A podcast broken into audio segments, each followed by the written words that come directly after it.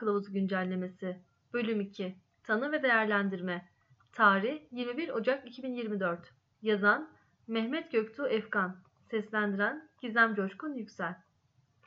Gold 2024 Kılavuzunu 2024 Gold Report özetlediğimiz yazı dizisinin ikinci bölümünde tanı ve değerlendirmeden bahsedeceğiz. Keyifli okumalar dilerim. Anahtar noktalar. Nefes darlığı, kronik öksürük veya balgam çıkarma öyküsü olan, tekrarlayan alt solunum yolu enfeksiyonu öyküsü olan ve veya hastalık için risk faktörlerine maruz kalma öyküsü olan hastalarda zorlu spirometride kronik obstrüktif akciğer hastalığı koa tanısını koymak için bronkodilatör sonrası birinci saniyedeki zorlu ekspiratuar hacim FV1, zorlu vital kapasite FVC oranı 0.7'nin altında olması zorunludur. İlk koa değerlendirmesinin hedefleri tedaviyi yönlendirmek için hava akımı tıkanıklığının ciddiyetini, hastalığın hastanın sağlık durumu üzerindeki etkisini ve alevlenmeler, hastaneye yatışlar veya ölüm gibi gelecekteki olayların riskini belirlemektedir. Başlangıç tedavisinden sonra semptomları devam eden koa hastalarında akciğer hacimlerinin ölçümü, difüzyon kapasitesi, egzersiz testi ve veya akciğer görüntülemeyi içeren ek klinik değerlendirme düşünülebilir. Koa hastalarında kardiyovasküler hastalık, iskelet kası disfonksiyonu, metabolik sendrom, osteoporoz, depresyon, anksiyete ve akciğer kanseri gibi eşlik eden kronik hastalıklar multimorbidite sıklıkla ortaya çıkar. Bu komorbiditeler aktif olarak araştırılmalı ve mevcut olduğunda uygun şekilde tedavi edilmelidir. Çünkü koaha bağlı hava akımı obstrüksiyonunun ciddiyetinden bağımsız olarak sağlık durumunu, hastaneye yatışları ve mortaliteyi etkilerler. Tanı Disnesi, kronik öksürüğü veya balgam üretimi olan ve hastalık için risk faktörlerine maruz kalma öyküsü olan her hastada koa tanısı düşünülmelidir. Ancak koa tanısını koymak için bronkodilatör sonrası F1 bölü FVC oranının 0.7'nin altında olduğu varlığını gösteren zorunlu spirometre zorunludur. Klinik prezentasyon Semptomlar Kronik nefes darlığı koanın en karakteristik semptomudur. Hastaların %30 kadarında balgamlı öksürük mevcuttur. Bu semptomlar zamanla değişebilmektedir. Bu semptomları gösteren ve koah risk faktörleri taşıyan bireyler altta yatan nedenlerin araştırılması için muayene edilmelidir. Hasta, kronik solunum semptomları nedeniyle ya da akut, geçici, şiddetlenen solunum semptomları nedeniyle tıbbi yardıma başvurabilir. KOA, havayolu tıkanıklığı zemininde tanımlansa da pratikte tıbbi yardım arama kararı genellikle semptomların etkisine göre belirlenir. Disne Disne, KOA'nın önemli bir belirtisidir.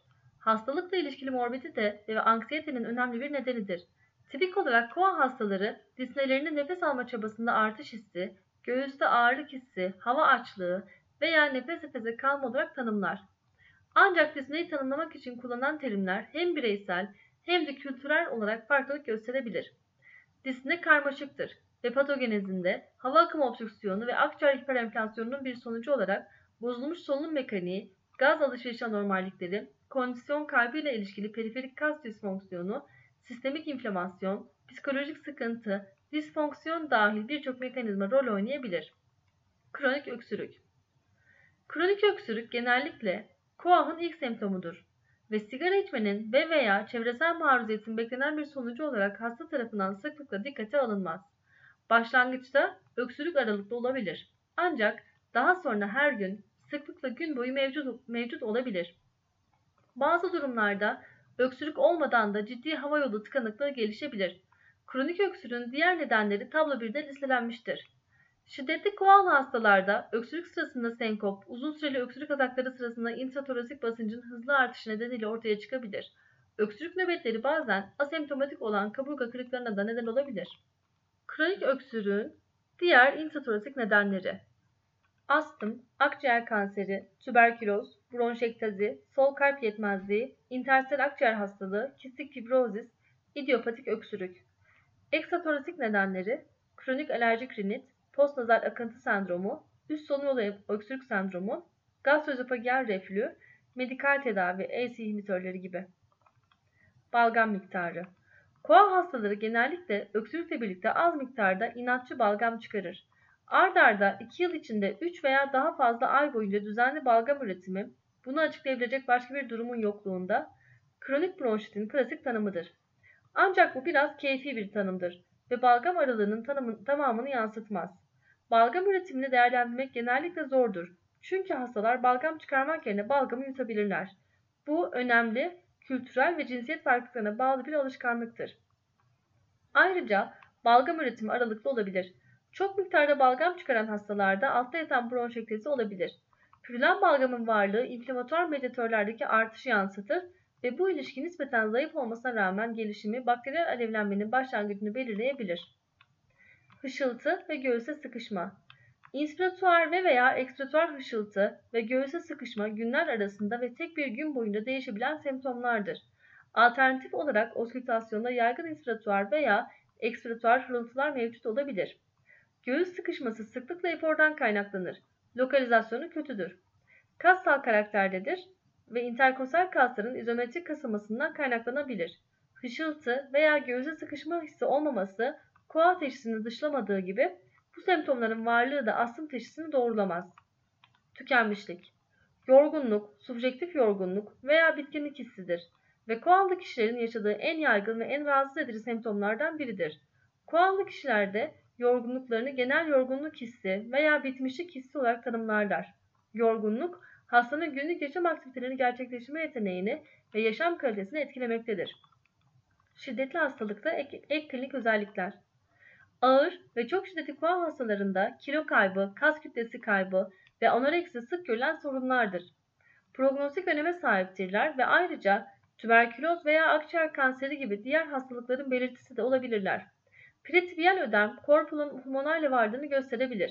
Depresyon ve veya anksiyete semptomları koata sık görüldüğü, daha kötü sağlık durumu artan alevlenme riski ve acil hastaneye yatışla ilişkili olduğu ve tedavi edilebilir olduğu için tıbbi öykü alınırken özel bir araştırma gerektirdiği bilinen diğer durumlardır. KOAH'ın ayırıcı tanısı KOAH'lı bazı hastalarda mevcut görüntüleme ve fizyolojik test teknikleri kullanılarak aslında net bir ayrım yapmak zordur. Çünkü iki durum ortak klinik özelliklere sahiptir. Diğer potansiyel tanıların çoğunun KOAH'tan ayırt edilmesi daha kolaydır. KOAH'ın hatırlatıcı özelliği semptomlar yavaş yavaş ilerler, sigara öyküsü veya diğer risk faktörleri. Astım hatırlatıcı özellik.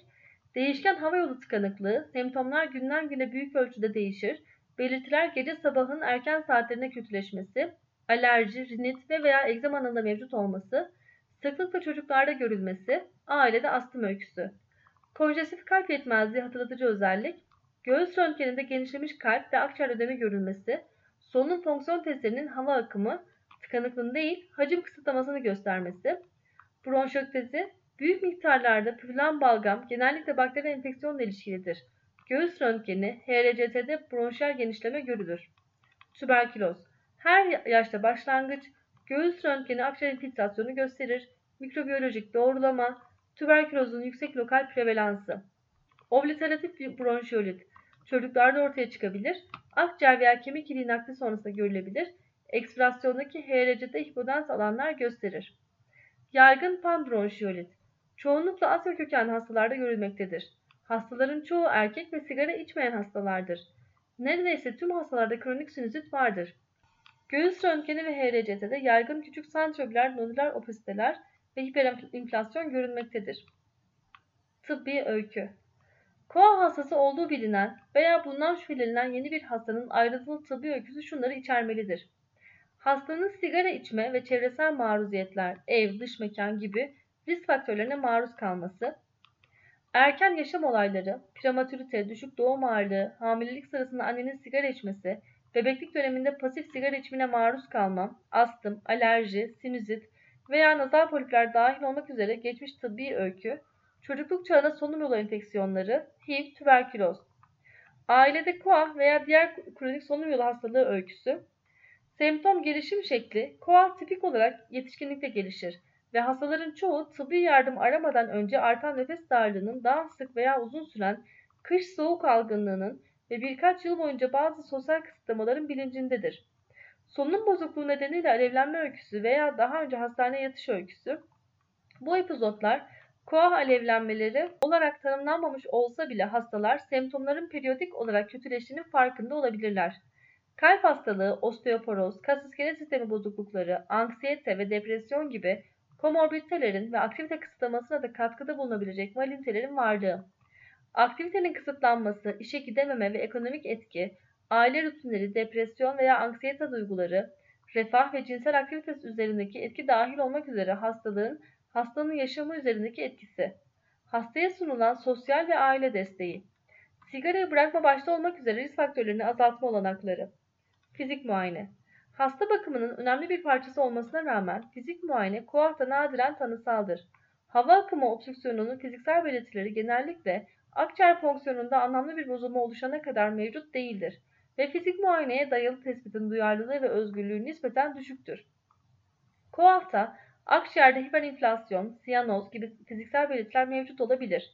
Ancak bunların yokluğu tanıyı dışlamaz. Spirometri Zorlu spirometri, hava akım obstrüksiyonunun tekrarlanabilir ve en objektif ölçüm yöntemidir. Non-invazif, tekrarlanabilir, ucuz ve kolayca bulunabilen bir testtir. Kaliteli spirometrik ölçüm herhangi bir sağlık hizmeti ortamında mümkündür ve koalı kişilere bakım veren tüm sağlık çalışanlarının spirometriye erişimi olmalıdır. İyi duyarlılığına rağmen tebe ekspiratuar akış ölçümü zayıf özgürlüğü nedeniyle tek başına tanısal test olarak güvenilir bir şekilde kullanılmamaktadır. Günümüzde acil servislerde rutin kullanımı mevcut değildir. İlk değerlendirme Koah tanısı spirometri ile doğrulandıktan sonra tedaviye rehberlik etmek amacıyla koah değerlendirmesi aşağıdaki 5 temel hususun belirlenmesine odaklanmalıdır. Hava akışı sınırlamasının şiddeti, mevcut semptomların doğası ve büyüklüğü, daha önce orta ve şiddetli alevlenme öyküsü, kan eozinofil sayısı, diğer hastalıkların varlığı ve türü, multimorbiditeler, hava akışı sınırlamasının şiddeti, F1 bölü FVC oranının 0.7'nin altında olması durumunda koahta hava akımı kısıtlama şiddetinin değerlendirilmesi bronkodilatör sonrası F1 değerine referans dayanmaktadır. Semptomlar Hava akımı obstrüksiyonunun ciddiyetiyle hastanın yaşadığı semptomlar veya sağlık durumlarındaki bozulma arasında yalnızca zayıf bir korelasyon olduğundan doğrulanmış anketler kullanılarak semptomların resmi olarak değerlendirilmesi gereklidir. Disne anketi Değiştirilmiş Tıbbi Araştırma Konseyi MMRC disne ölçeği MMRC ölçeği birçok koa hastasında temel bir semptom olan ancak sıklıkla fark edilmesi güç olan nefes darlığını ölçmek için geliştirilen ilk ankettir.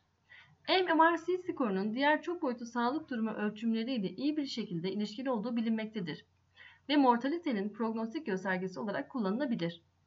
Çok boyutlu anketler Artık koahın hastaların nefes darlığının ötesinde etkilediği kabul edilmektedir. Bu nedenle çok boyutlu anketler önerilmektedir. Kronik solunum anketi CRQ ve St. George solunum anketi SGRQ gibi hastalar özgü en kapsamlı sağlık durumu anketleri önemli araştırma araçlarıdır. Ancak rutin uygulamada kullanamayacak kadar karmaşıktırlar. KOAH değerlendirme testi ve KOAH kontrol anketi gibi daha kısa kapsamlı önlemler geliştirilmiştir ve klinikte kullanıma uygundur. KOAH değerlendirme testi, KOAH hastalarının sağlık durumunu değerlendirilen 8 maddelik bir ankettir. Dünya çapında uygulanabilecek şekilde geliştirilmiştir ve çok çeşitli dillerde doğrulanmış çevirileri mevcuttur.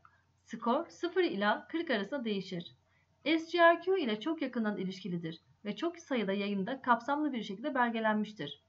SGRQ en geniş çapta belgelenen kapsamlı ölçümdür. Koah tanısı alan hastalarda skorların 25'in altında olması nadirdir. Sağlıklı kişilerde ise 25 ve üzeri skorları çok nadirdir. Bu nedenle SGRQ skoru 25'in üzerindeki değerlere eşdeğer bir semptom skorunun eşik olarak kullanılması önerilmektedir. Bununla birlikte MMRC'nin kullanımının yaygın olması nedeniyle daha az nefes darlığını daha fazla nefes darlığından ayırmak için eşik değeri olarak 2 ve üzeri MMRC hala dahil edilmektedir. Alevlenme riski Koa alevlenmeleri sıklıkla artan lokal ve sistemik inflamasyonla ilişkilendirilen akut solunum semptomlarının kötüleşmesi epizotlarıdır. Koa alevlenme oranları hastalar arasında ve takip sırasında büyük farklılıklar göstermektedir. Sık alevlenmeler yaşamanın yılda 2 veya daha fazla alevlenme olarak tanımlanır en iyi öngördürücüsü daha önceki alevlenme öyküsüdür. Hava akışı obstrüksiyonunun kötüleşmesi alevlenmelerin hastaneye yatışların ve ölüm riskinin artmasıyla ilişkilidir. Kan eozinofil sayısı Bir dizi çalışma, kan eozinofil sayımlarının gelecekteki alevlenmeleri önlemede inhale kortikosteroidin düzenli bakım bronkodilatör tedavisine etkilenen etkisinin büyüklüğünü öngördüğünü göstermiştir.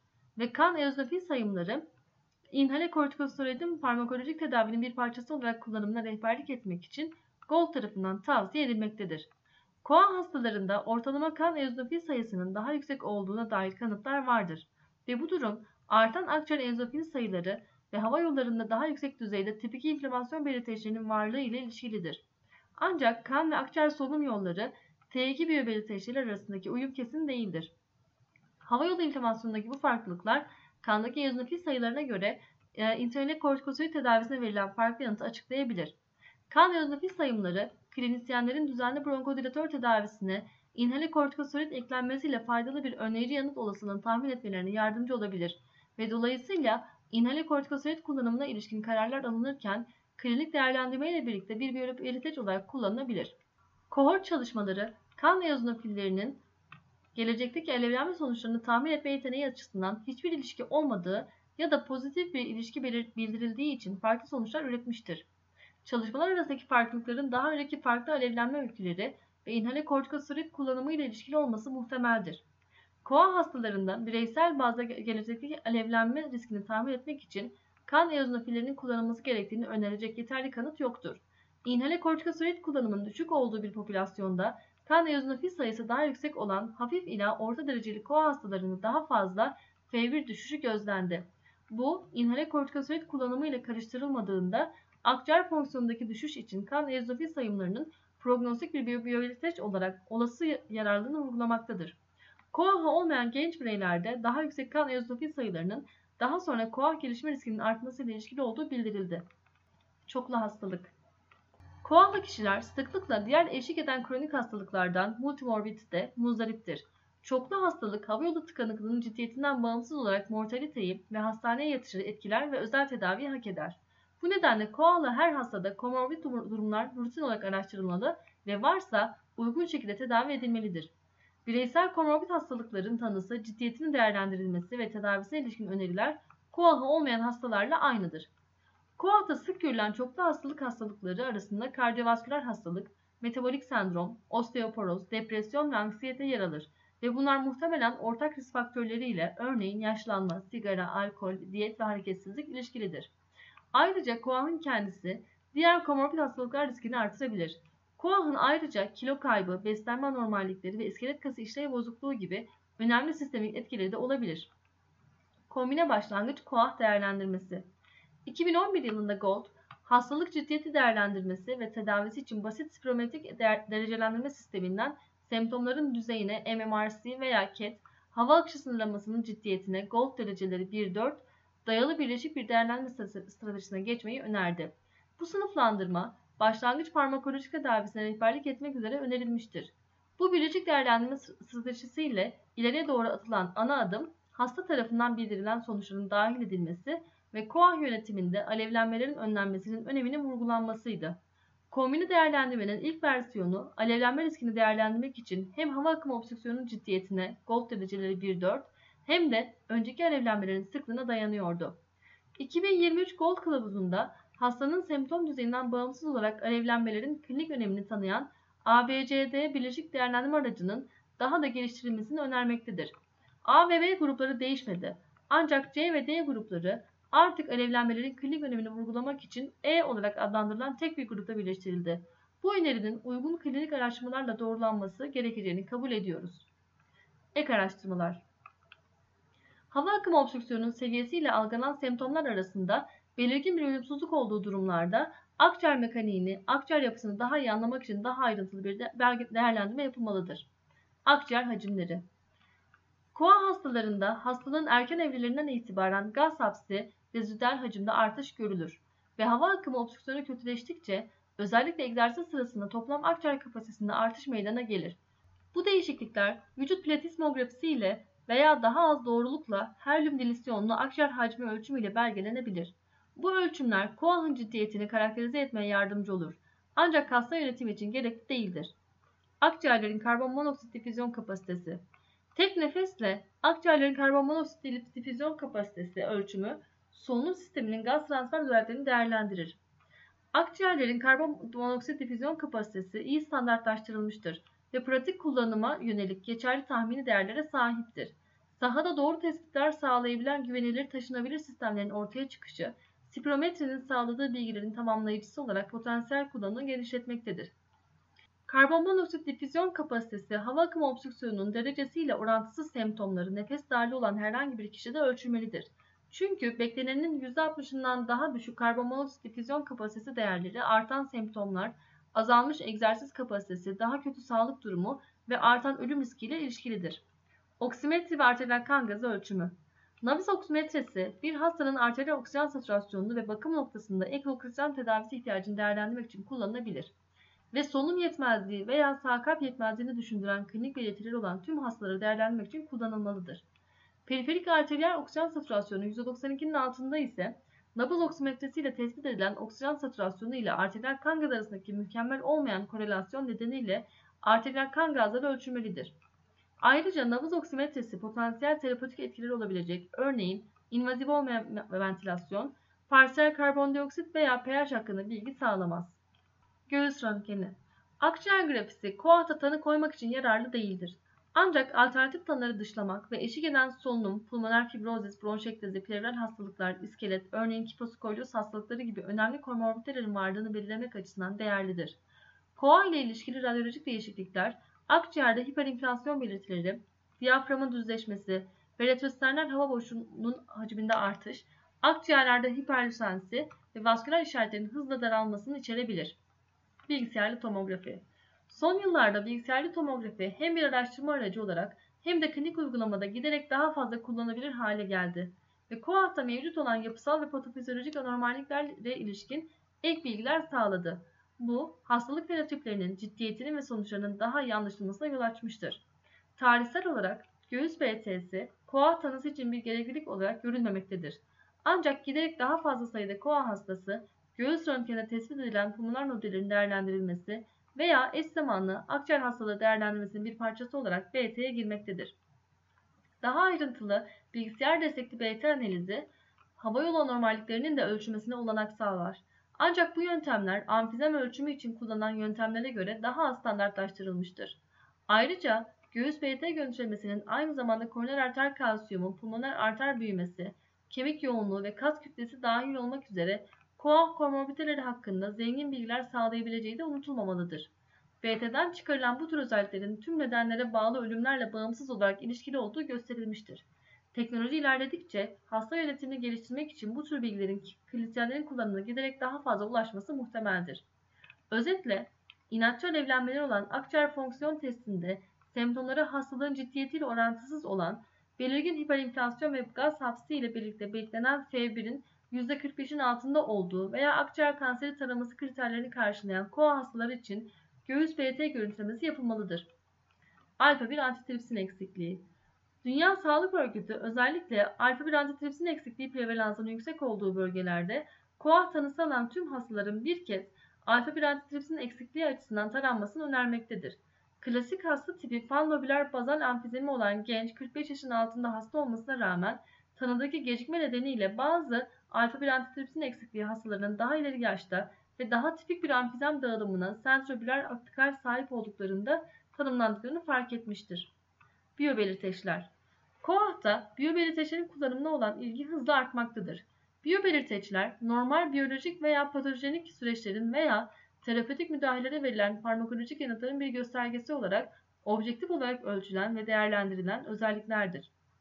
Klinik, fonksiyonel, biyolojik ve veya görüntüleme.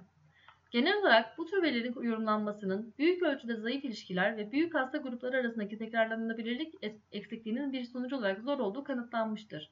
Şu anda kandaki eozinofil sayımları 300'ün üzerindeki hücre, alevlenme riski daha yüksek olan ve inhale kortikosteroidlerle koruyucu tedaviden fayda görme olasılığı daha yüksek olan koa hastalarının belirlenmesine rehberlik sağlamaktadır. Tedavi edilebilir özellikler Koa'nın klinik uygulamadaki heterojenliğini ve karmaşıklığını ele almak için tedavi edilebilir özellikler olarak adlandırılan bir strateji önerilmiştir. Tedavi edilebilir özellikler TT'ler, fenotipik tanıma ve veya doğrulanmış belirteçler örneğin dolaşımdaki yüksek eozinofil seviyeleri gibi olabilir. TT'ler aynı hastada bir arada bulunabilir ve zamanla kendiliğinden veya tedaviye bağlı olarak değişebilir. Gold, farmakolojik tedavinin takip algoritmasında iki önemli TT'nin kalıcı disne ve alevlenmeler rolünü vurgulamaktadır. Ancak bireysel olarak değerlendirmesi gereken davranışsal sosyal risk faktörlerinin yanı sıra çok daha fazla pulmoner ve eksapulmoner özellikler vardır. Dinlediğiniz için teşekkürler.